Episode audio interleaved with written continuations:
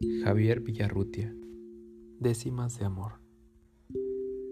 Ayer te soñé, temblando los dos en el goce impuro y estéril de un sueño oscuro, y sobre tu cuerpo blando mis labios iban dejando huellas, señales, heridas, y tus palabras tránsidas y las mías delirantes de aquellos bellos instantes prolongaban nuestras vidas.